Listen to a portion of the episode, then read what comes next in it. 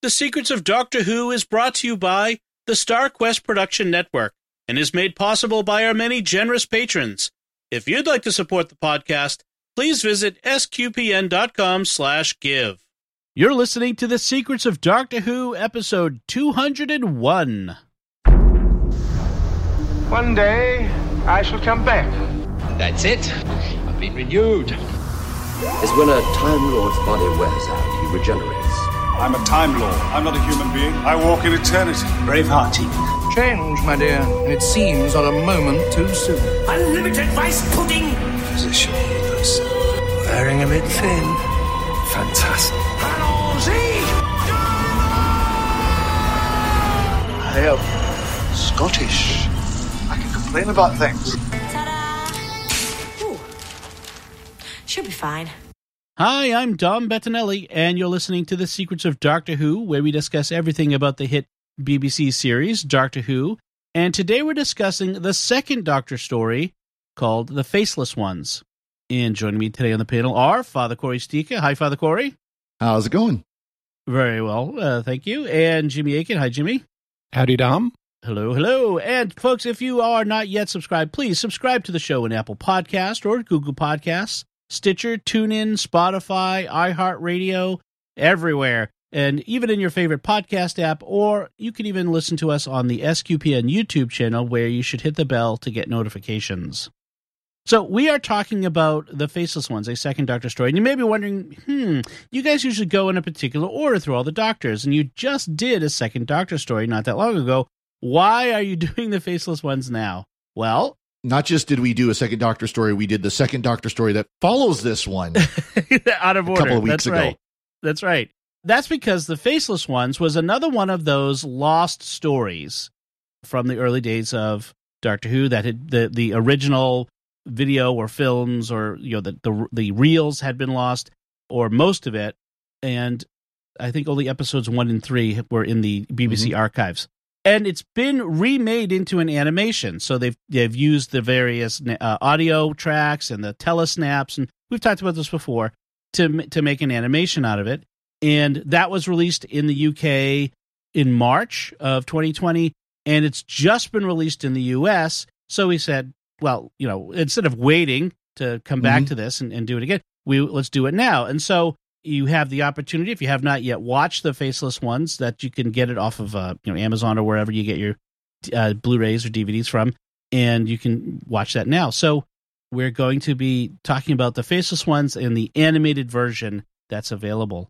Now, the this is one that I had seen before because I'd watched the surviving two episodes and then fan reconstructions of the others. So this was my second experience of the story. In the new animation, it is available on the DVD and Blu-ray both in color and in black and white. Right. But I watched the black and white, so I didn't see the color, but I was actually quite impressed with the black and white. Mm-hmm. The animation was really good. They have been improving the animation yes. I think, over the number of these that they've done. And I, I thought the animation was really impressive at points. I think so. I, I agree. You know, it, it, it looked really good because that was one of my complaints when Power of the Daleks came out, which was the first second Doctor episode, of course, but also the first second Doctor episode that they animated when they really started this push to bring these out in animation form. And I thought the animation was kind of clunky. This one does not ha- suffer from that at all. I mean, I thought it was right. r- much much better. Uh, it looked really good. It was it was there was almost points where it's like, is this really animated? You know, there was a couple Yeah. of the scenes like the planes taking off, and it's like, was that animated or was that you know something live action? And I like the reimagining. Like obviously they you know they didn't use exactly what they did in the originals with say the makeup or the aliens or various equipment or things like that, and they reimagined it. Basically, what could we do now? You know, if we were Mhm. to imagine this. Uh, so I like that aspect of it too. So that that it really like like we did with the Macra Terror, where the the the Macras were much scarier, you Yeah. know, much more uh, interesting than the paper mache things that they had in Well- the '60s for the original. I'll be interesting to uh, hear from Jimmy what the difference is like with the uh, space station when they're going up into their satellite. You know, where the plane Mhm. flies up and flies in. I'll be Yeah. interested to hear kind of what the difference is there because obviously back at the time they did in the '60s, the original, it would have been very much you know clunky and you know uh, models, and of course this is animated, so they can make that plane do whatever they want. My memory of that is I think they did have the wings folding effect where the plane's Mhm. wings fold back so it looks like more of a rocket. Mhm. But in terms of it landing in the space station, I don't think I don't recall that. I either it wasn't captured on the telesnaps or they may have kind of glossed over that precisely because of how difficult it would be Right. doing a, a plane landing in a space station hangar at the time. Just had the model on a string and basically just slid the string up until it went into the portal, and that was the end of it, basically. yeah, kind that of could probably be. Yeah, Something as simple as that, you know. Yeah. Now we've we've mentioned that you know this involves airplanes, and that's because it's set at an airport at Gatwick. Yep. yes. And so, what I really want to know is what does Captain Jeff think about all the airport and airplane realism or non-realism in this? Yeah. We need that's vital perspective we need.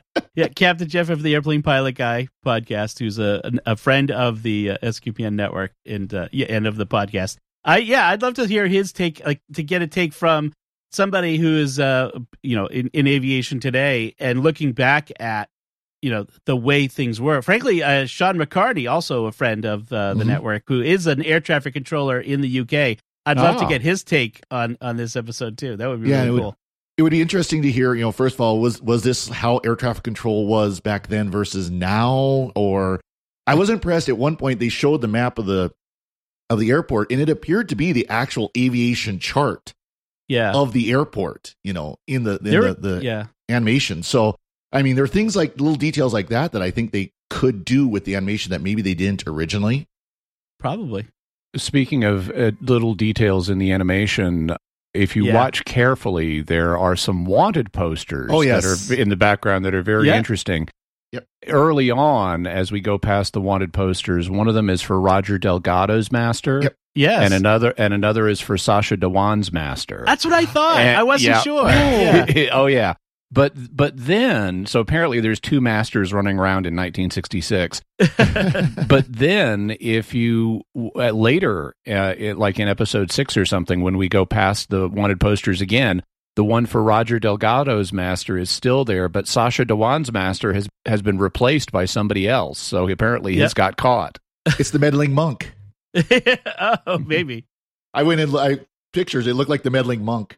Oh. There were a lot of little Easter eggs. Yeah. Well, and then next next to the bottom water, water poster was an advertisement for Waterfield Antiques.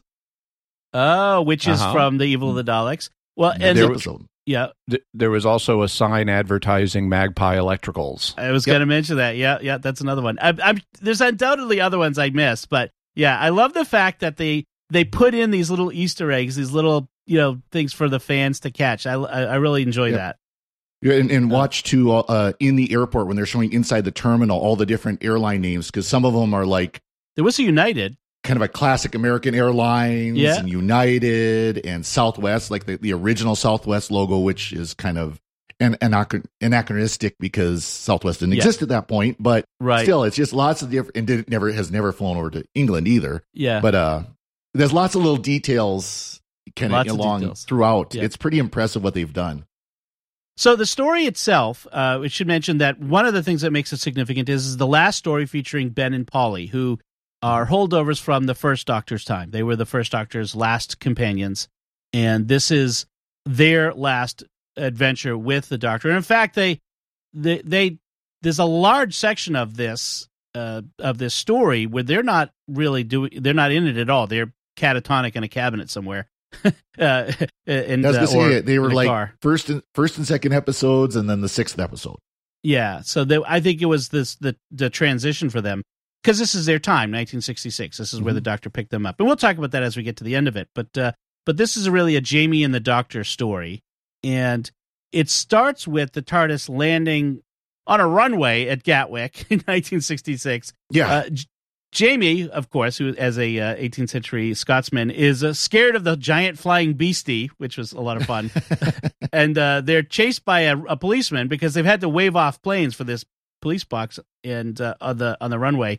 And the the TARDIS get ends up getting hauled away by a flatbed truck with the name Leatherman on it, which is also will will we saw in the Evil of the Daleks. So it that the Evil of the Daleks st- uh, starts with the TARDIS being hauled away on a flatbed truck in, uh, at Gatwick and being chased by uh, Jamie and the Doctor. So the, these two stories flow one right into the other. The crew of the TARDIS, the Doctor and companions, kind of get split up right at the beginning. Ben's over in one place. The Doctor, Jamie are hiding somewhere else. Polly is hiding. It's because they're running from the police who are trying Right. to catch them. So they split up.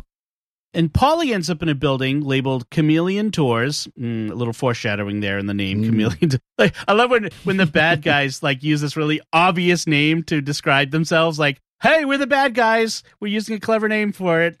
This is what we're doing."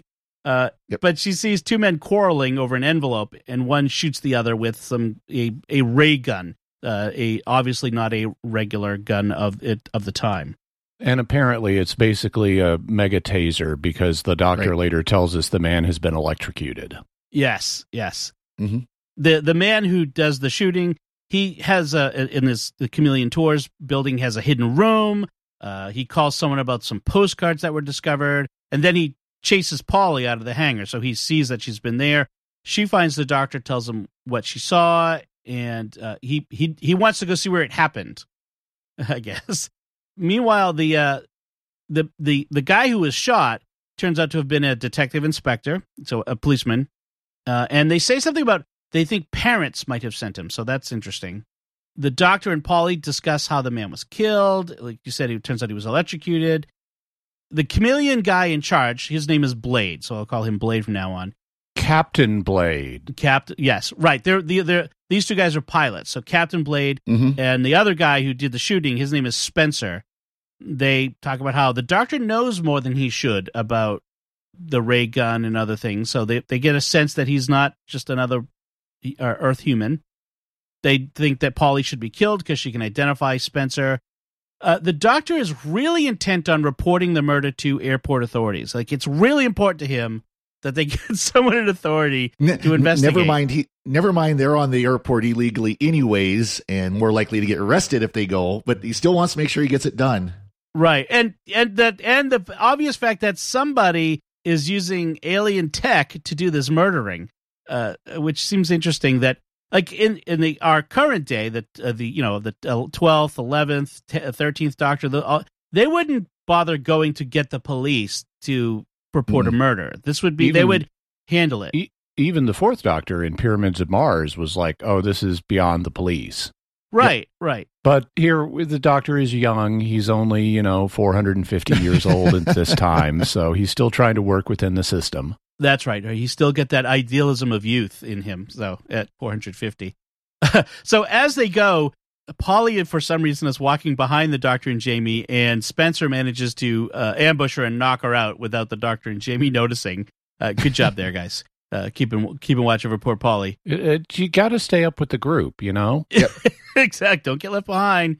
Polly gets interrogated by Captain Blade.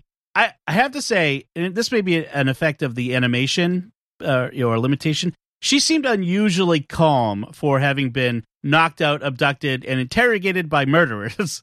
Uh, she, Well, she doesn't seem you to know, realize how much danger she's in. When, when you're traveling with the doctor this long, I mean, it, it's it's just this. Oh, it's another it's another Monday. We're we're, you know we're getting interrogated again. I've been hijacked again. And, and there's a reason that Ben calls her Duchess. I mean, she has that upper crusty unflappability. Right, right, right. I'm, I'm gonna. It'll be interesting for a lot of these these companions. I have not seen where they enter into the Doctor's orbit, so I, I'm kind of curious to see like how Ben and Polly show up. The, those those stories. But uh, when the Doctor in, I also noticed that when the Doctor and Jamie like notice she's gone and they come back to find her, they give up looking for her pretty quickly. I I I've, I've found that was very interesting. Uh, oh, she's not here. Oh well, we better get to the to the authorities. Uh, they get stopped at passport control, where another one of these uh, unflappable bureaucrats. He's like, uh, he's uninterested in their report of a dead body because they don't have passports. That's the only thing that matters. Uh, unless you produce a passport, I'm not listening to you about the murder or a dead body. Uh, and so, of course, they don't have passports, so they get detained. They, they're apparently on the other side of the of the international, you know, the the international line there, where you have to have passports.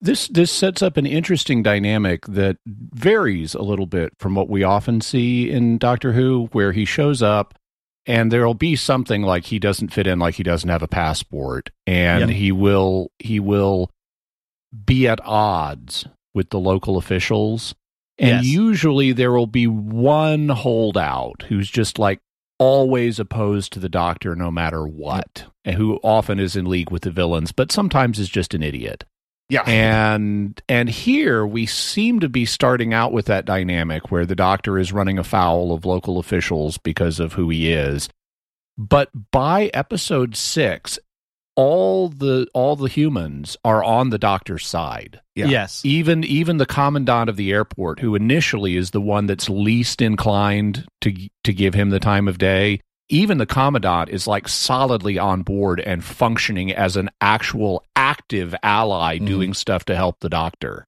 Right. I, I w- in, a, in a more modern script, they would have someone who's continuing to undermine the doctor out of ignorance and stupidity or something. you know what I mean? Or just obstreperousness.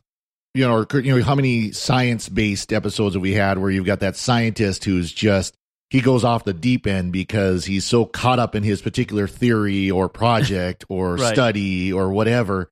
And so he's the whole episode, he's actually a foil to the doctor trying to solve the problem because he's so caught up in his his world. Arrogance. Yeah. yeah. Arrogance, That's yeah. true.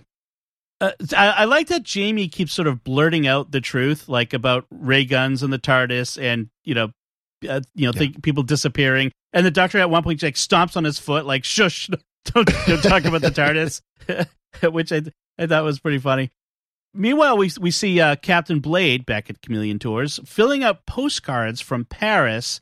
Uh, maybe like pre-filling them out from people, and st- you know they're pre-stamped, which is uh seems interesting. And then he uh, has we we're we're shown this bandaged person in a cabinet or closet in their office that he injects. Um, the it's our first faceless one Yes, mm-hmm. he's one of the aliens. The doctor manages to get the commandant of the airport to go to the Chameleon Tours office because I mean, if someone reports a dead body, you got to at least go look. Or otherwise, you know, if they're if you if you're skeptical skeptical, don't go. And it turns out there was one, you're in big trouble. So they you'll do have go. even more forms to fill out Exactly. Captain Blade comes out, shows them there's no dead body. Of course, like after all this time, why would there be? Uh, and after the commandant and a policeman haul off Jamie and the doctor, they're detained now. They're going to be arrested.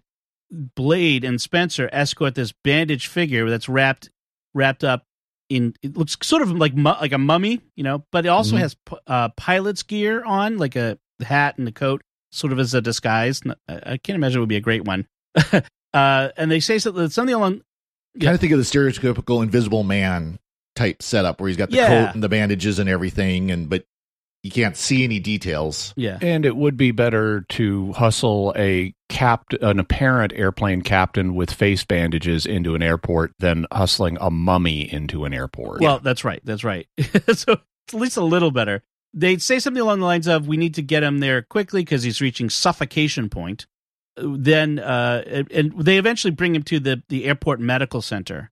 Meanwhile, back at passport control, Polly shows up carrying a passport and claims not to know the doctor and Jamie, and says her name isn't Polly, but that she's she's uh Michelle from Zurich. from Zurich. Uh, At this point, I'm like, she has an impeccable British accent and speaks English perfectly for someone who's ne- she claims never been to England, and then she then they actually they, do they call her on that. Yeah. yeah Yeah, they, how how come how how come you speak English so great? Oh, I had an English nanny.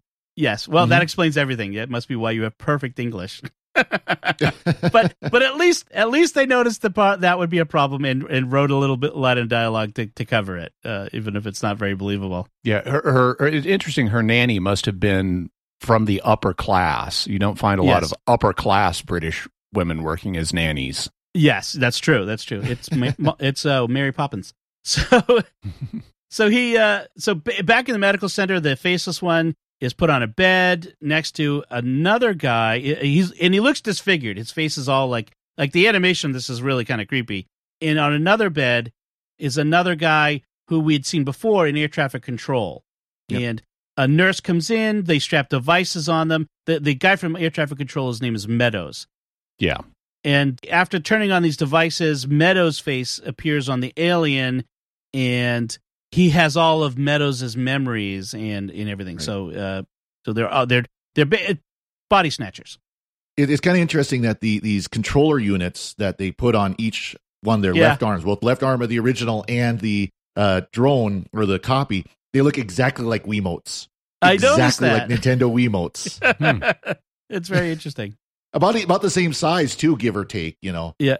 What struck me is how similar this is to the Zygons, Mm-hmm. because Yep. the Zygons will take oh, will take your appearance and have your memories, and they need to keep you around Yep. in Right. suspended animation. They can't just kill you, and if you mess with the original person, it interferes with the Zygon that's copying you. And as we're going to see, that's exactly what happens with the chameleons as they come to be called. it's a little a little more permanent for the chameleons, but it's the same basic idea that if the original dies or is woken up out of, or at least have that controller pulled off, it causes problems. Yeah, in, in this case, they actually do a Wicked Witch of the West. If you wait, if you free the original human, they just melt into a puddle. Right. Yep. Although at one point they do they there's a little bit of dialogue about how af, over after a while the change becomes permanent and they don't need Yeah. the original. Like they've sucked all the life out of the original. Yeah. Right? Yeah. Um, there there is a nice little line here um, the, where the doctor and Jamie uh, need to escape they uh, from you know being uh, arrested. And the doctor says, "Jamie, when I say run, we run," and it's just like, which is a great line because, uh, uh, Yep. in fact, I think I haven't listened a lot. Did I did I include that in our opening? I have to now. I have to go back and It re-listen. is. There is a version of that in our opening. Not this exact one, but yeah. Yeah. Yeah, because the, Uh, the second doctor says that a lot. Yes, that's Yeah. what I was going to say. of his It's- catchphrase. yes. Uh, I, I, I like how there are some nice sight gags. One of which, and I, I wonder about were these in the originals because, like, after Jamie and the Doctor are on Yep. the run, they're trying to blend in, and so they're like reading newspapers, which is a classic trope. You know, you read a newspaper so people can't see your face, and Jamie is holding his upside down, right. and and they don't make anything out of that. You just notice it. There's also a great bit because Ben is soon reunited with them and catches up catches them up on what's been happening with him and he takes them to his hiding place yes. where he's been hiding and it's a photo booth. Yep. You know, the kind of automated photo booth where you get Yep. in, you put in a coin and you get four pictures of yourself. And so all three of them are crammed into the photo booth. And at one point, a woman comes up and opens the curtain so she can use the photo booth. And all three, Jamie, Ben, and the doctor, put on these ridiculous, silly grins as if they're waiting to have their picture taken. Yeah. and then the woman moves off and they resume normal conversation. Although I have to say, how does Jamie know what to do? But okay, I'll, I'll Yeah. give him that. it's, it's worth it for the laugh. Oh but yeah. if for if you're a younger uh, viewer or listener, uh, you might not even know what a photo booth is. I'm not sure they have those anymore. But uh, yeah, well, the- they, they you you can find them, and sometimes you'll find them at like parties and stuff like that, where you can get kits where basically it uses a digital camera and a digital printer, but it Oh, does the okay. same Mhm. effect, and it can do the different, you know, like the different effects of the film and everything with them. Oh, so you, you funny. can you can't actually see them. They're, they're still available today, but not like the, the classic photo booth that you go to the mall and you plunk a quarter in and you get and you get four a pictures. strip of photos. Yeah. I've I've seen them and in the mall within the last twenty years. Oh, Yeah, okay. exactly. So the they they eventually at this point is when they figure out that Chameleon Tours is advertising budget trips for young people 18 to 25, and that the peop that the young people are getting on these planes, going to their destinations, sending a postcard home, and disappearing, uh, never being heard from again. And there's so there's something going on. And Chameleon isn't just based in the UK. There's flights coming from all over. I think basically Europe. I think is the, Yeah. is what it is. A place like Um, Zurich and Rome and Spain. Dubrovnik. Dubrovnik. Yeah, and it's, it's funny because there's the scene where Jamie finds out how much it is. It's like a whole 27 pounds. He's like, I've Yeah. never seen that much money in my life. It's a fortune, and it Yeah. would have been to 20, eh, 28, and it would have been a fortune back in the seventeen hundreds. Yes, it would have been. So the duplicate Polly, because that's wh- what she is, is working for uh, Chameleon Tours at their kiosk, and uh, let's see how the doctor get confronts her. She get he gets her to slip up and admit she knew someone had been shot and murdered, even though he hadn't said it. Mhm. So he's he knows something's up. Then the they they decide another def- detective inspector shows up looking for the first one. Says he's investigating Chameleon, so he's going to be important. So they the the doctor and others split up. Ben's going to go to the chameleon hangar. The doctor's going to try to convince the authorities there's been a murder, and Jamie's going to stay and keep an eye on Polly. So that's Now, the new inspector's name is Crossland, and Yes. he is he's played by a I forget his name, but he's a, I think he's a fairly well known British actor of the day. But he is an interesting character because he's the first person that really takes the Doctor seriously. yeah, He comes he comes across as very likable. The actor is attempting to pull off a Scottish accent, and it doesn't quite work Pretty mild. Pretty so uh, so that's that's interesting to see you know normally we complain about how when american accents don't work from british actors on this show but here right. It's a scottish accent that's not quite there See, I I didn't even notice that it was trying to be a Scottish accent. I did not. Of course, of course, you got Fraser Hines there, who's chewing up the scenery with his Yeah. fake Scottish accent. So Yeah, but i've you know read I, in the doctor who books i read i've read other accounts of this episode and it's been pointed out that part of what the actors is doing here in playing crossland is he's trying to come across as very likable and human and and he's got this different speech pattern and it's setting us up for very late in the game he's going to be replaced by a faceless one Mm. and all of that all of these mannerisms he's building up now drop away yeah, so he's not friendly and helpful anymore. He's not speaking with a Scottish accent anymore. He's using received pronunciation and he's not like waving his pipe around and things like that. He's he's just all of those humanizing elements go away when Mm. the alien is replacing him. Right. So the actor is uh, uh Bernard Kay, who was also in Colony in Space as Hmm. uh, Caldwell. Yeah. so uh, I believe he's in a third one too.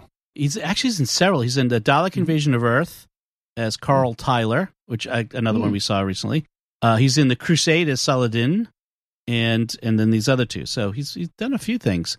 Mhm. Uh, I'm trying to see if we uh, what he looked like in. Oh, he looked very differently in Dalek Invasion of Earth. That's why I didn't recognize Yeah. him there. Uh, okay, so uh, he didn't have the the mustache. Uh, so then we have at this point the introduction of Samantha. She shows up at the Chameleon uh, kiosk looking for her brother, missing brother. Which, which, by the way, speaking of, of actors and actresses, this is one that we we've seen before, but much later in time. Her name's Pauline Collins, is the actress. Mm-hmm. She played Queen Victoria in Tooth and Claw.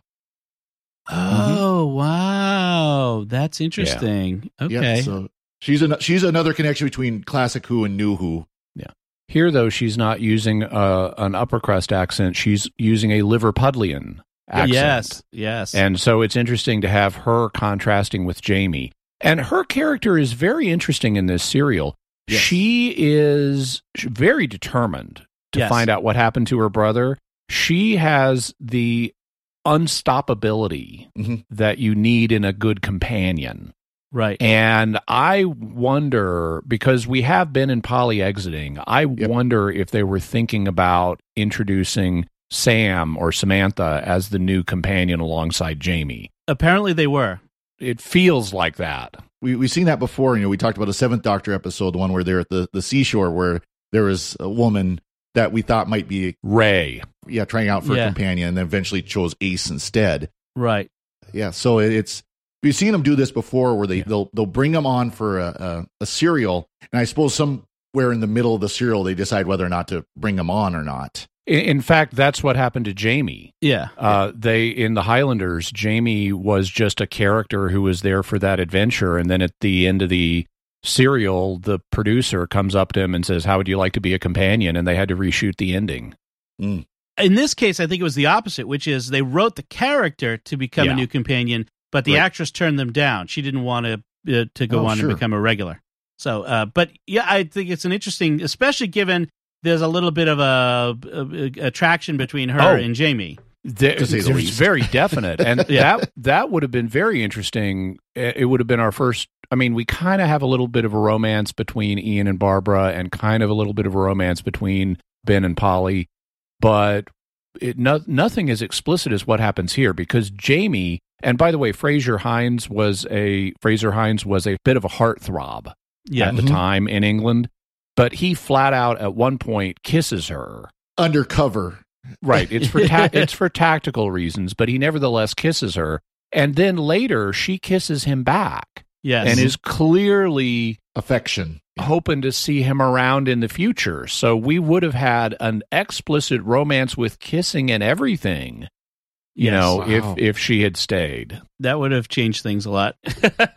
the, yeah, the, Frazer Hines is heartthrob. There's a definite Davy Jones vibe going on with Frazer Hines. Mm-hmm. I don't know if like there's a very s- lot, a lot similar, you know, Davy Jones from the Monkees. Anyway, so Samantha's brother is one of these young people who w- supposedly went to Rome. The hotel he was booked into doesn't exist, yet she has a postcard from him from Rome, and she's not going to give up until she finds him. The doctor, meanwhile, has shown up in the commandant's office, who refuses to listen, even when his secretary tries to tell him about the policeman and and chameleon tours. Like she's got information, he just refuses to listen.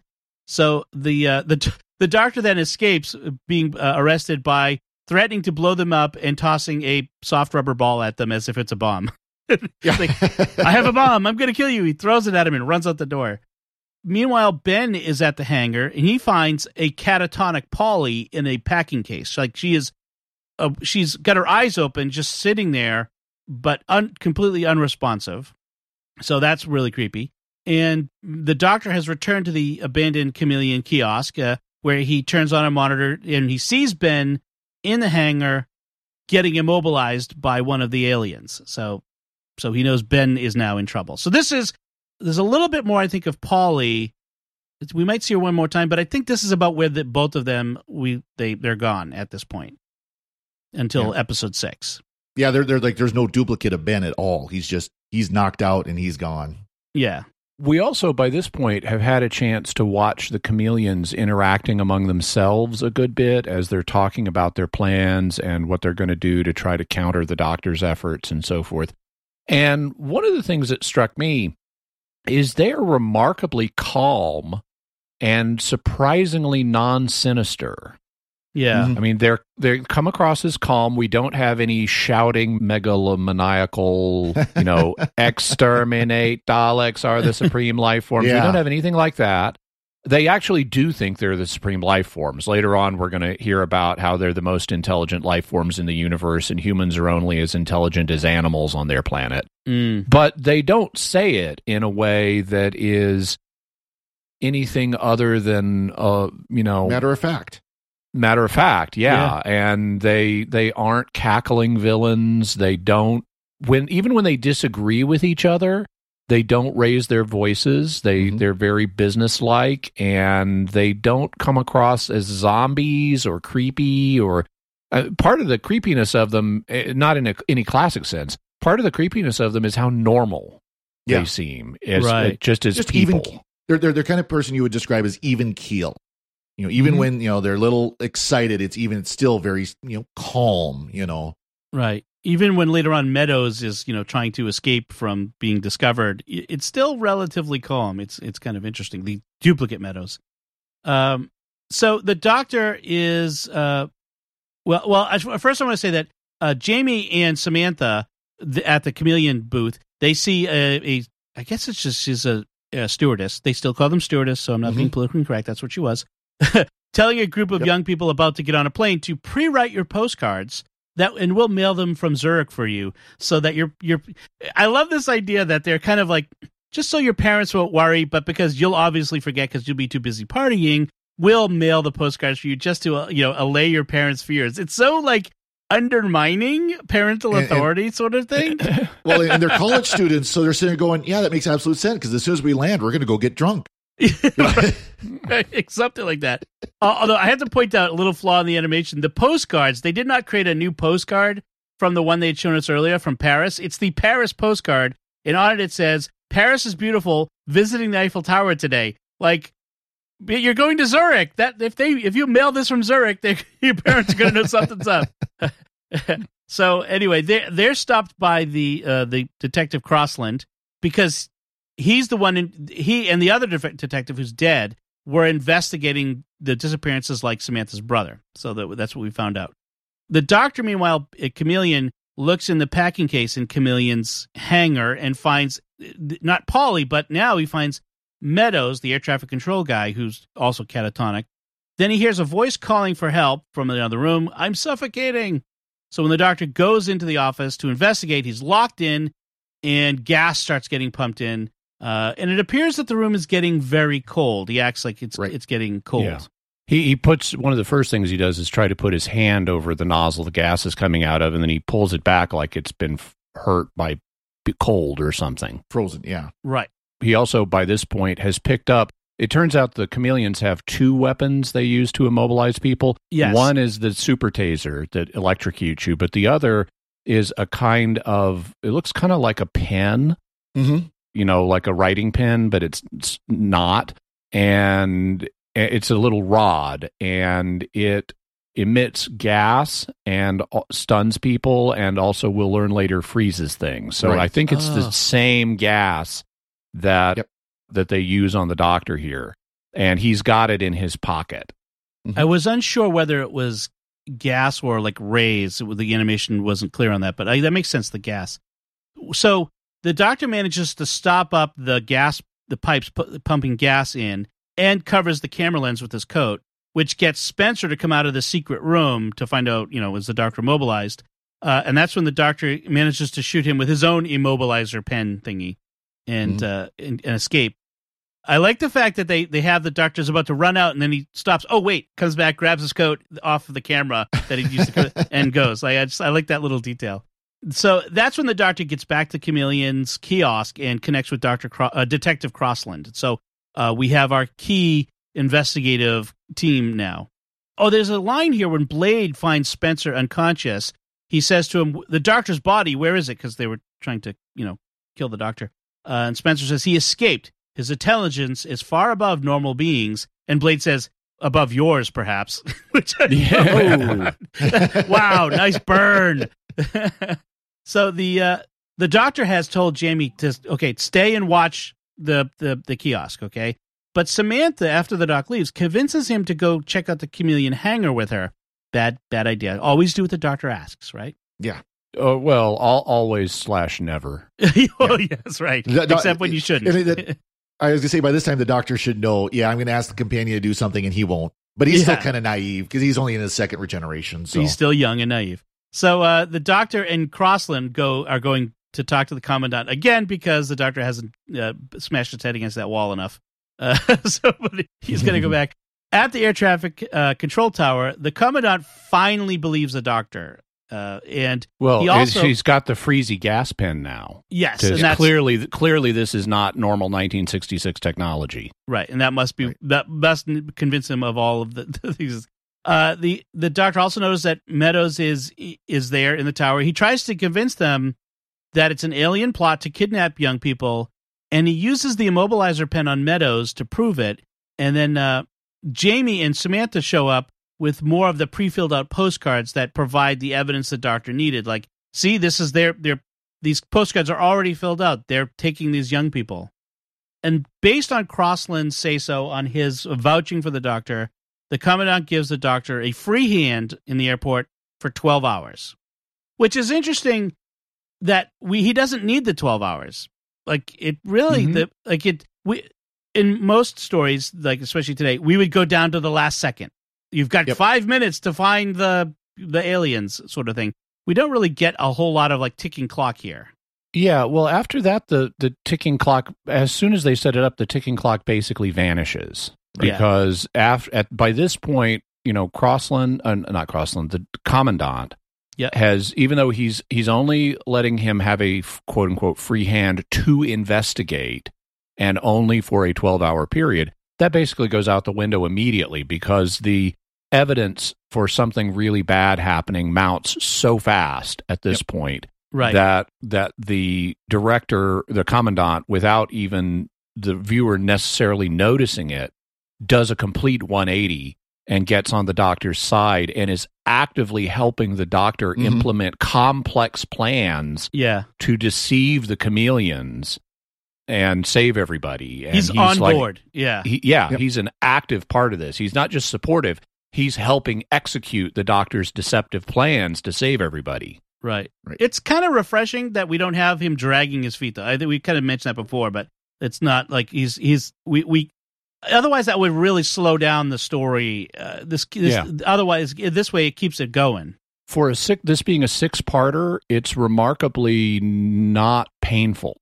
Yes. There's Yeah. it, it's it's a little it has a uh, in in viewing it in my notes I have it has a relaxed pace. Yes. but it's not unpleasantly slow. A lot of, you know, in a lot of the six parters to pad the running time, we have lots of running through corridors. Mhm. Yep. And there is some running early on, like in episode one. But after that, it's, we don't have so much running. And Right. they're, they're not trying to pad it with action.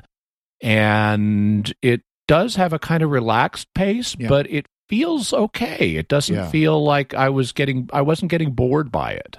Yeah, I mean, there's there's a lot of locations that they go to. You know, they're they're in the terminal, they're in the air traffic control tower, they're in the or air traffic control building. I don't know if it's a tower, Mhm. but Yeah. in the, the the hangar, of course, in the planes later, and in the space station. Right. You know, there's a lot of it, there's a lot of moving around. But yeah, it's not running. But it it makes sense in what Yes. they're doing. It's not action. It's kind of like in Evil of the Daleks, the uh, story Yep. that follows this that preceded this for us because wibbly wobbly. It, it, they had three major locations in that. They had 1966, they had the 1800s, and they had Skaro. And Right. so, even though that was a six parter, the location changes and the logic of the location changes made Yep. it feel like we're not just randomly adding padding here. Right. exactly. We've been kind of spoiled though by having so many four parters that we've looked at recently Yeah. that now we hit something that's a little bit longer and it does kind of stretch a bit. Yeah, there are a couple places where like the police are searching, you know, and Right. and so there's lots of of that, you know, of them searching in different places without much dialogue or action. But you're right, it's not frenetic, but it's but neither is it just like long, boring stretches. It's it's well paced. It is well paced. Spencer and Meadows, meanwhile, plot to kill the doctor. Meadows is going to place a device on him, a little button thing that Spencer will activate remotely, and so that that will come come into play in a bit. Crossland, meanwhile, goes out to the Chameleon airplane to investigate and is taken prisoner by Blade. So he's on the hmm. plane as it takes off. And the, it turns out the, he's taken to the flight deck. The flight deck is obviously not a regular airplane cockpit. and they ta- they talk about using Crossland. Well, not For a the 1966 one, although they do have like a bank vault type door they use to seal Yeah. off the passenger compartments. Well, oh, we have those now post 9 11. yeah, well, that's true. That's true. but it's also twice the size of your average cockpit that you'll see even today. I mean, it's, Right. it's I, I- I think Captain Jeff and company would love to have cockpits that spacious. All the gauges are in English, including on the alien spaceship. By the way, they have like Yeah. they say voltage and th- things like and that. And they came from Radio Shack. Yeah. Yes, Yeah. or Magpie Electrical. Uh, which shows up. They do talk about uh, using Crossland uh, as the for the director, so the director is going to get a uh, body uh, Crossland's face.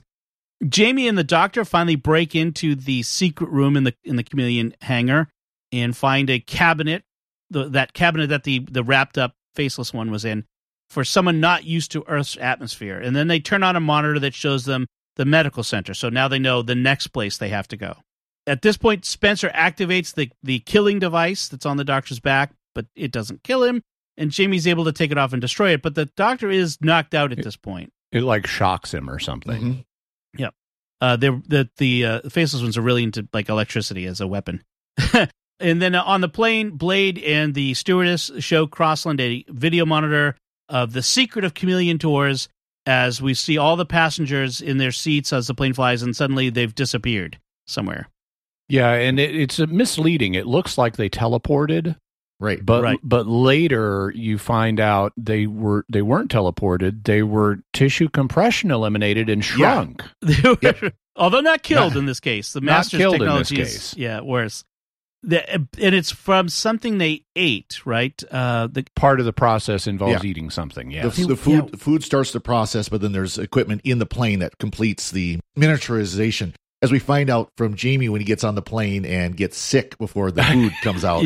Jamie air I, sickness. I, I I love that. Makes perfect sense. He's he's never flown before, and so But on an airplane, it- he's flown in the TARDIS, just Well, not on an airplane. That's what I mean. Yeah. And so he gets airsick.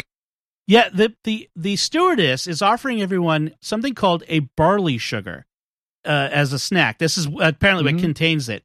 What is a barley sugar? Do either of you know what that is? It sounds like a barley pop without alcohol. I mean, no. I mean, it's it's it sounds kind of weird, like barley sugar. Um, it's a candy. It's a hard candy. it's a boiled, yeah, har- okay, a hard candy. Uh, Interesting. I'm, I'm now I'm curious to what that would taste like.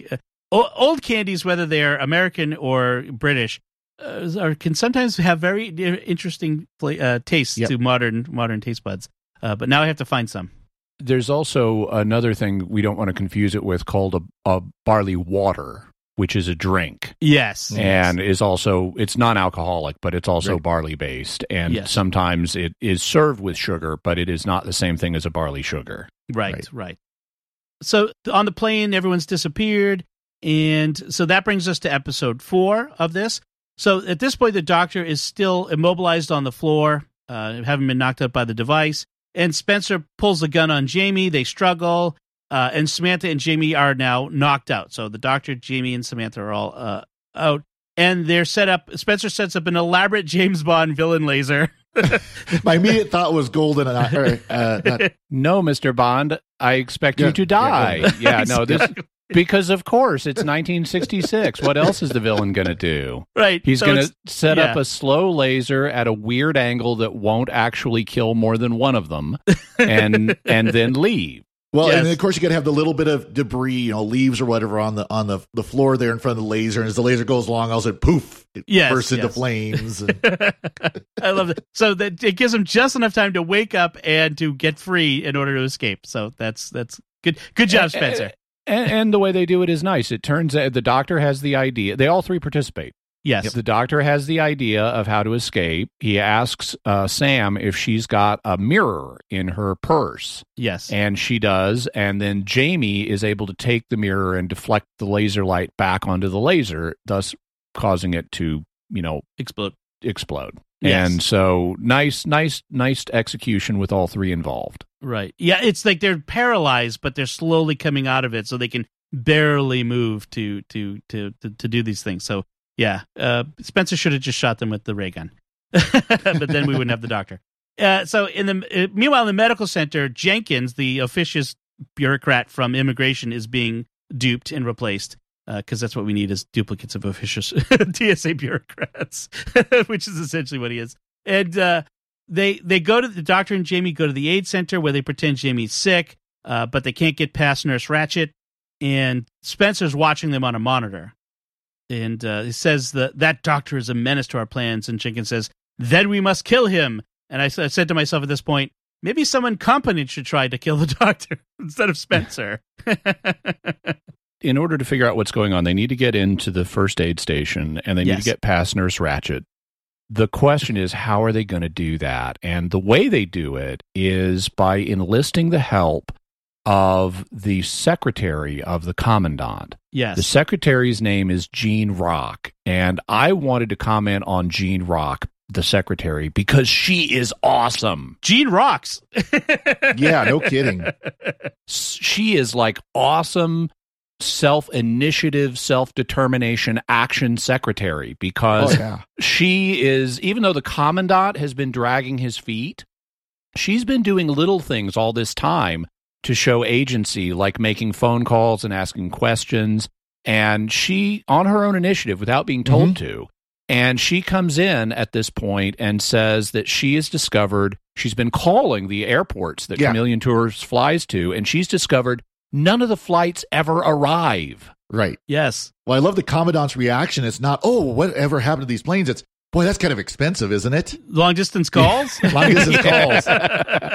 but she does that and now so the doctor makes her an active part of the plan and Mm-hmm. says look can you fake being sick so that nurse Ratched will come here and we can get into the first aid station yes. and so jean faints and you know pretends to faint in order to get the nurse out of the first aid station so they can all get in and this is not the last great thing that Jean, Oh, yeah. the action secretary, is going to do either. so I just love her. She's awesome. Yeah. Yep. And Samantha, meanwhile, has booked a ticket to Rome on the on a next chameleon flight, and Jamie to to save her because Jamie, you know, is classic. He's uh, being gallant. gallant. Yep. Uh, he kisses her. This is where he does the where he kisses her to distract her so he can steal her ticket from her. Uh, the I love that you know back in the day how much more lax security was you know about things. She was Oh, no yeah. way today you could get on a flight with someone else's ticket. It's just not going to happen. But you know back then, you know I've got a ticket like I'm getting on the the train to London from here. I'm getting on the on the plane. Now the commandant, I like this. The commandant has arranged for an RAF fighter to tail the next chameleon flight because Yep. Mhm. once when when a plane leaves air traffic control space, it's sort of on its own. It's not being even today. They're not actively tracked, you know, like with radar. So they want to find out where if they're not going to their destinations, where are these planes going? And this is when Jean uh, feigns her her illness to go to the medical center. The doctor finds some of the devices, the ones that are strapped to the wrists, and he sneaks out before Jenkins can show up and shoot him. That that's wh- where the uh, the shooting. So he's no more competent than Spencer is at killing the doctor. Nobody's really that competent killing the doctor. Let's be honest. No. Uh, then uh, It's only happened 12 times. yes. Yeah. At least. At At least. least. uh, a few more times than that. Samantha can't find her ticket that Jimmy took, so she goes back to the kiosk and she's taken prisoner by Spencer. And then Jamie, we see him on board the Chameleon flight, uh, which is taking off. This is when he gets airsick. Wha- And there's this bit of dialogue between the doctor and the commandant that I like. The commandant is, well, this time they'll have the RAF on their tail. And the doctor's like, oh, how high can fighters go these days? Because the doctor's saying it's going into orbit, and the commandant is Yep. having none of that. How high can the fighters go these days, commandant? Oh, 10 miles plus. The doctor, oh, how futile. Which I just Yeah. love that delivery. Like, it's like it's like he's saying, oh, how great that is, but he's like, oh, how futile that will be. Well, it's kind of funny too. Is you know they say miles instead of feet. You know, we would say, well, how how high can the fighter go? Oh, about sixty thousand feet. Yes, I yes. say ten miles. So you got to do Uh, math. How high is that really? So uh, on the on the airplane, uh, Jamie's air sickness saves him. He has to run for the bathroom as as they're in the air. And this time we see the the, the passengers don't disappear. We see them shrink out of view of the camera, which is interesting. I, Mhm. Again, I would have loved to have seen the original of this. What that what how they accomplished that effect. I'm pretty sure it would have been because there's no way they're going to shrink, you know, 15 people that are in, in shot at the Yeah. time. It would have been a fade, and then there would maybe be a little doll in the seat or something. or Yeah, yeah. or would they could they You've done something like the, whoever was the seatmate with Jamie is the only one they showed do it or something like that. right, right, right. Something like that. That would have been a little easier. So meanwhile, Blade on the flight deck sees the RAF fighter following them and shoots it with the um, the you know the, uh, a version of the electric ray gun, immobilizing the pilot, and that that uh, plane crashes. Well, electrocuting the pilot. Yeah. Yes, yeah. I'm sorry, electric. Yeah, yeah. And uh, that plane crashes, and then on the radar, the the chameleon plane appears to stand still, and so that causes the commandant to say, "Well, when a plane looks like it's standing still on radar, it means it's plummeting to the earth, like it's going straight down." Right. And the doctor says, "Or it could be going straight up," and that's what we Yeah. see. This is that the shot where we see it. The wings fold in like an F fourteen Tomcat, you Yep. know, the the swing wing fold in, and then it's going into the space, and we see it rendezvous with a giant conical spaceship. It flies up inside it. So uh, that's where episode four ends. Episode five begins with Jamie hiding on the plane. He's watching the aliens remove all the per- these faceless ones remove all the personal effects of the passengers. Uh, the steward the stewardess is carrying is like placing something in a box. We don't see it. It's the it's the shrunken passengers, Right. and she carries it off the plane and to this other room and places it in a cabinet. Uh, and this is when Jamie shows up and follows her in. And once she's gone, he looks in the cabinet and he f- see tiny people laid out in drawers and catatonic. And there's so many drawers. And we Mhm. eventually find out that 50,000 young people have been disappeared in this manner, which I'm sorry, but if 50,000 people have disappeared all on one airline, somebody would have noticed. from Well- London nonetheless, or from you know the UK nonetheless. Well, I don't think it's that. I think it's from all their European operations. Yes, because they they later talk about how we've been in contact with our other planes in these other countries. Mm. right. So Yes. it's fifty thousand, but it's spread over Europe. But still, yeah. fifty thousand people go missing in Europe, and it's going to get noticed. And admittedly, it is being noticed, but you'd think it would be at a more advanced stage than this. Yeah, Right. yes. Meanwhile, the commandant has all ordered a search. They know, they don't find the airliner; they find the crashed RAF plane. Just like the Captain Mantell UFO incident from the 1950s. That's right. Which is a future episode of uh, the uh, Mysterious the Jimmy World, sure. Mysterious World. Yes, uh, that's on the list. The Doctor at this point detains the Meadows replacement, the duplicate, and finds one of the alien devices strapped to his arm. And he tries to run, but then Gene, the action t- secretary, stops him with a chair. Yes, It's like slams a chair into him and knocks him over. Awesome. Go, Go- Jane. go Or Gene. Gene. So uh, he gets interrogated and spills the beans like pretty oh, quickly. and this this is the dumbest. this is the dumbest villain motivation ever. Now that we finally know what the faceless ones are doing on their planet, where Yes. they, the most intelligent life forms in the universe, who surprisingly do not notice a lot of the suspicious behavior happening around them yes, that could actually thwart their plans.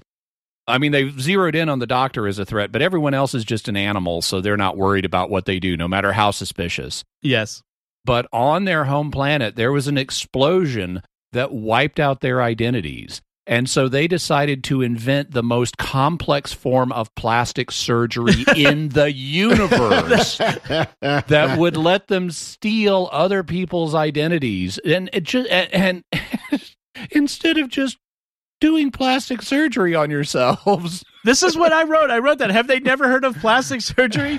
I mean, at least in Star Trek Voyager with the Vidians, they came up with a plausible idea of stealing, you know, healthy tech, you know, uh, tissues and organs and stuff. This is, yeah, this is like the dumbest motivation. You've traveled across the universe to steal people's faces. Like, uh, yeah, m- maybe you should have just built a surgery clinic. right, Yeah. right.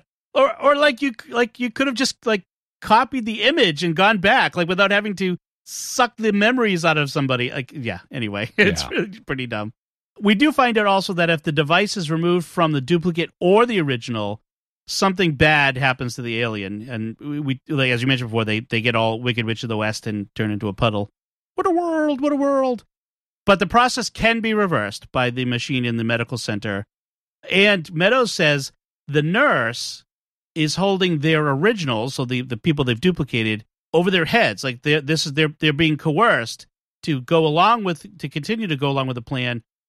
The aliens are because they don't know where their originals are, and so they they they could potentially be liquefied if they don't uh, I, obey. I didn't get a sense. I got a sense that only the nurse knows where it is. I didn't pick up on this is being used to coerce them necessarily. to keep them in line. That's what I was thinking is Yeah. how it came across. See, that's- that's- um, That's kind of the, the feeling I got too. Was the uh, Hmm. the idea of that they were kind of unwilling. Part some of them were unwilling participants in this Hmm. scheme, and that that was their. Uh, well, you you you want to be liquefied, otherwise do what we say. Right. Hmm. And, and and but the nurse has her own socked away somewhere for where she's got control of it. So as he says, she was cunning. She's got her own original with her. So that that's going to be important. Yeah. So they get to the medical center. They detain the nurse. The doctor rescues Samantha, who was about to get duped.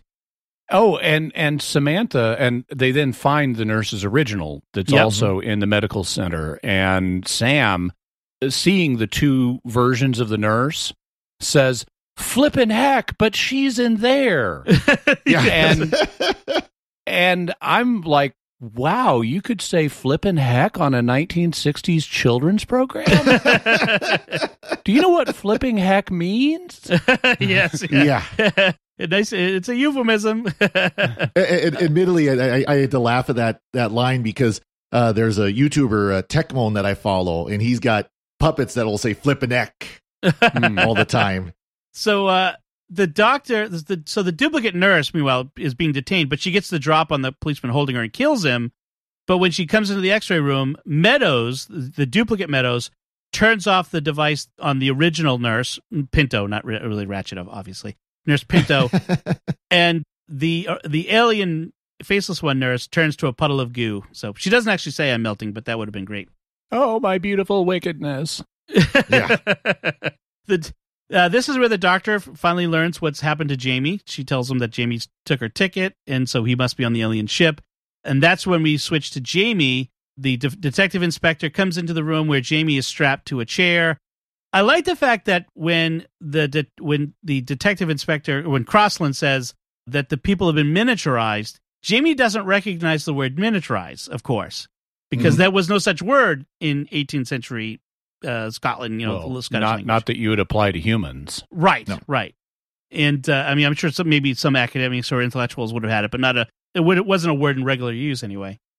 And then it turns out that it's not the detective; it's the director. Crossland has already been uh, duped, and we we learn that the last plane is about to depart to pick up the remaining aliens on Earth. So the the plan has been finished. Where they're about to leave with the fifty thousand young people. Yeah. And Crossland is now, even though he's being sort of friendly to Jamie, I mean, he's not being menacing because you don't need to be menacing if you're the smartest life form in the universe. Yes, Right. He's dropped the Scottish accent and the other human mannerisms. And it takes Jamie a minute to catch on to this is not the same guy I met before. Yes, yes. So the doctor has to convince commandant the commandant not to just arrest the remaining dupes, the remaining aliens, because he needs to sneak on board the last flight to rescue the fifty thousand young people. Um, and so he's going to pre- pretend to be a dupe, a chameleon, and he gets the real Nurse Pinto to go along with him. And I got to say, Nurse Pinto, who's now shown up for the first time, she's another one of these heroic uh, female Mhm. characters in this episode because she she's on board, like she's her life's on the line here, but she's on Mhm. board with helping out, which I give her well, credit and for. everybody cares about those 50,000 young people that need to be rescued. Yes, Yeah. Also, there's a twist to how the doctor is going to pretend to be a dupe. Is he's going to he asks Meadows, "Do you ever change your face?" yes, And Meadows says, "Yes, sometimes chameleons are reprocessed." And so the cover story is the doctor is now going to impersonate the chameleon who is impersonating Meadows. Right. The idea will be that the doctor got suspicious of Meadows, and so Meadows had to replace him. right. Mhm. And so now the chameleon who was Meadows is now the doctor, is the story, but it's really secretly sneaky the doctor. And and now that the commandant is finally fully on board with the whole alien thing, he's got his airport personnel searching everywhere for where the stashed originals, the ones on Earth, have been stashed, uh, because the doctor needs to use that as his bargaining chip. That's that's going to be important. And we're going to see the commandant, like in radio contact with the aliens, lying to them to buy the doctor more time. So that's Yes. just that's how on board he is. He's really active in this now. Right.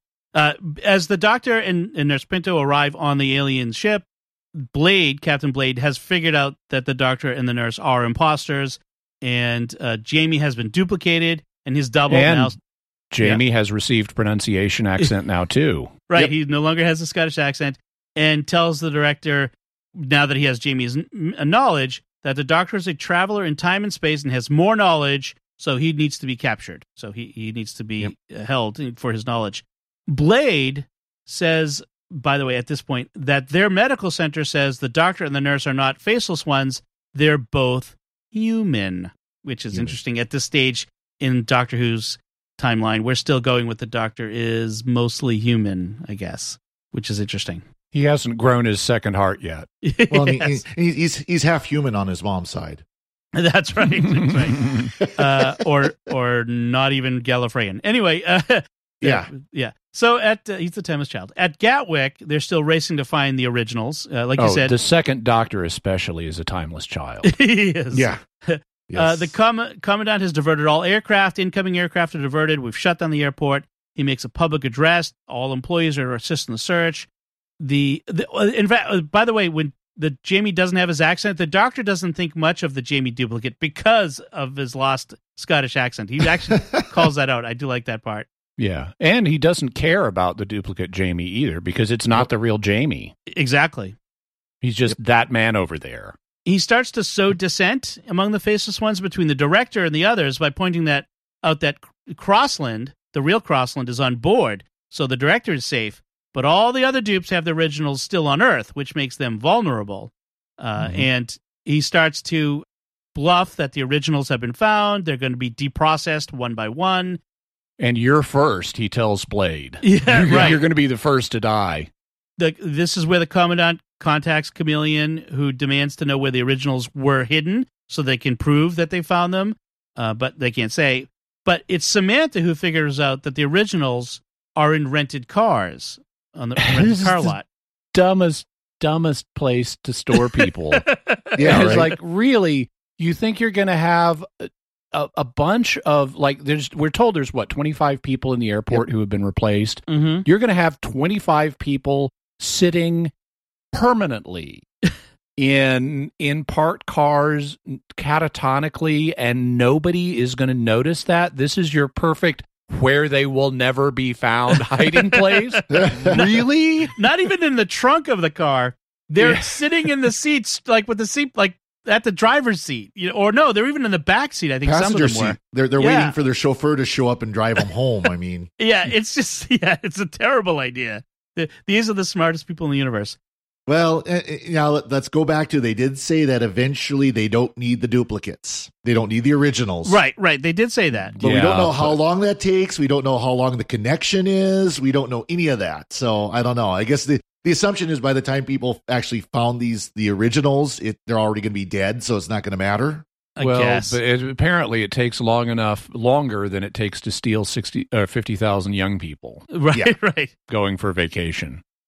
But Meadows comes out here and and the police do and Sam and Jean Yes, save the day. So Sam and Jean for the win. yes. They they attack. Meadows attacks Samantha. He's escaped, and so he attacks Samantha, mm-hmm. And it's- it's Jean. Yeah, and they they save the they save the day. Now the doctor's about to be processed. He's about to be duped, but uh, he destroys the transfer unit, and they uh, Shorts before it out. he shorts it out. So they have to send for a new one. He's like, "Oh, I'm sorry. Was that uh, something important?" He- yeah, he basically just sticks a paper clip in what looks like a headphone jack or something like that and shorts it out. Yes. So Gatwick is calling, but at this point the director refuses to listen to to them anymore because he doesn't think they have the originals. So the commandant has to demonstrate that they have the originals by detaching the original Jenkins from the device, and that turns duplicate Jenkins into a puddle, and that really ups the ante on board the spaceship. Yeah. Blade turns on the director at this point because he realizes I really am next. exactly. Yeah. so he he uses his ray, pulls his ray gun out, takes charge, contacts Gatwick. The the commandant, meanwhile, demands to talk to the doctor, or he'll kill the blade dupe. I mean, the, so the commandant's really like he's on he's like again really on board now. The director, meanwhile, tries to say that the miniaturization can't be reversed, but Blade comes out and says he's lying. We can do it. Yeah. And the doctor offers to let the alien dupes live, but they have to return to the original state. They can't keep their their Mhm. people. They're the originals. Blade ends up shooting the the the duplicate director and Jamie, the duplicate Jamie. the duplicate Jamie. That's right. Sorry, uh, and agrees to the doctor's terms. They then find Jamie and Crossland in a cabinet, uh, just sitting in there. I like how uh, how the doctor tells the real Jamie about Blade. He's a friend now. Right. Yeah. yes, that's right. Then they have to take all these 50,000 young people. They're going to have to, de- I, I assume they're deminiaturized on board the alien ship. yeah. Yeah. No, they said the plane was part of the the Yeah, right. process. So him it's going to take a long time to move 50,000 people through these planes back to Earth. Like it's going to be days to do to do this. I was thinking to myself, just like, because a plane can't carry that many people. So, and then the doctor does offer to help the aliens figure out a solution to their original problem of facelessness, which I presume means teach them about plastic surgery. and Yeah. then back on Earth, or, I'm sorry, back on Earth, the Oh no! I want to hear about what's happening on Ork. Uh, yes, Yeah. on Ork, Mork is now talking to the big head. Sorry, that's a nice flashback about 40 years. Uh, That's so to two different things, both Mork and Mindy and Quark. Which, was uh, yes, or, uh, uh, Third Rock. Third Rock from Third- the Third Sun. Rock. Third Rock Yes. from the Sun had the big had the big giant head that we didn't see except in the form of William Shatner, but in Quark there was a big giant head In- that we in- got to see. yeah, uh, Yep. yeah. The the I, forgot the one in, in Third Rock. Yes, but uh, yeah, the uh, the the the big giant head from Mork Mork and Mindy. Um, if you haven't seen the kids go, that's another old show you should watch. Uh, we're not doing a Secrets of Mork and Mindy. so Oh, Shazbot. Shazbot. The- the- so back on Earth, the Commandant orders the TARDIS return to the Doctor. Jamie says goodbye to Samantha. Uh, and Ben and Polly. Sam Samantha kisses Jamie. yes, she's like, if you're ever back around town, you know, look me up. And then Ben and Polly are back, and they at this point realize they're back in London, and it's literally the day they left with the first Doctor. Yep. And they want to stay. They're they're kind of done traveling, which is it's the Doctor's reaction is interesting. Later on, the Doctors will, will become sort of like, "Oh, fine, you want to leave me?" You know, eh, they all leave. This one, the Doctor's like, "Oh, that's sad, but okay, I understand. You know, if if you're if you're done." Mhm. And it's kind of sad that they're going, but it's not like, "Oh, I'm mad that you're going." Yeah, it's not so much that they are sick of traveling. They're ha- they're perfectly happy to go on until they realize, "Oh, this is the day we left." Right. We have Right. the opportunity to pick up our lives right where we right where we left off without problematic explanations of where have you Right. been for the last 6 years Yes. or having to stay in hiding for 6 years until you catch up with your own, you know, vanishing point. And so this is like the ideal opportunity. And given how shaky the TARDIS's navigation is at this point in the show's history, you want to take this opportunity when it comes around. Yes. right. The train is pulled into the right station at the right time. this is the time to get Yeah, out. exactly. so they say goodbye, and it ends with the Doctor and Jamie going to look for the TARDIS that has been returned to them. Like at the, and this is where the the beginning of the evil of the Daleks is, where they're now chasing after the Leatherman whatever truck Truck. that's that's carrying the the TARDIS away. So, or, sorry, lorry. Lor- yeah, sorry, yes, lorry. lorry Yes. uh, that's that's carrying the TARDIS off. So that's where this ends. It goes right into the beginning of the evil of the Daleks. So, uh, and that's where we are. Yeah, and this is uh, this is a much better Doctor Who episode set in a in a in an airport than than we'll see for a long time because Do- we've got the ever- horrors we've got the horrors of time flight coming up. Yeah, I was Oh. gonna say, are, have, are there any other airport-based Doctor Who episodes that are actually worth watching? Well, are there other airport-based ones besides Time Flight? What, The like, time Well, flight- they they visit airports, but I th- as far as I remember, I could be wrong, but as far as I remember, the faceless ones in Time Flight are the only ones actually set in an airport. oh, Yep. okay. And, Time Flight is really going to be hard.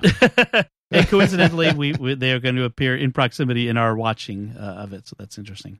I've mentioned periodically uh, Sycorax Rocks, Yep. the guy who who makes videos about the doctors, and in his thirteen songs for thirteen doctors uh, video about the fifth Doctor, Peter Davison, he's doing Total Eclipse of the Celery Heart, and when he and he's kind of walking through the fifth Doctor's timeline, and when he gets to the when he gets to the right slot for time flight, you just hear these background voices say, "OMG, time flight." so, uh, Father Cory, any any last notes on this episode? no, other than I, this was an enjoyable one. This is one I'm Yeah. glad they they restored because it was it was a lot of fun. Yep, Jimmy? Nope, that's uh, that's about it. Although I would note that uh, one difference between this and Time Flight is this is Gatwick and that's Heathrow. Yep, so right. maybe that's part of the problem. It's got to be got to be Gatwick to be good. All right. So uh, let's take a moment to thank our patrons who make it possible for us to create the secrets of Doctor Who, including Aiden H, Christopher D, Kip C, Stephen C, and Mark B. Their generous donations at sqpn.com slash give make it possible for us to continue the secrets of Doctor Who and all the shows at StarQuest. You can join them by visiting sqpn.com slash give. And we'd like to thank Victor Lambs, who edits the show for us every week. So that's it from us. What did you think of the Faceless Ones? You can let us know by commenting on the show at sqpn.com or the Secrets of Doctor Who Facebook page, or send an email to Doctor Who at sqpn.com. We'll be back next time. We'll be discussing the first part of the season ending 11th Doctor two parter, The Pandorica Opens. Until then, Father Cory Sticha, thank you for joining me and sharing the secrets of Doctor Who. Thank you, Dom. Jimmy Akin, thank you as well. Thanks, Tom. And once again, I'm Dom Bettinelli. Thank you for listening to the Secrets of Doctor Who on StarQuest. And remember, See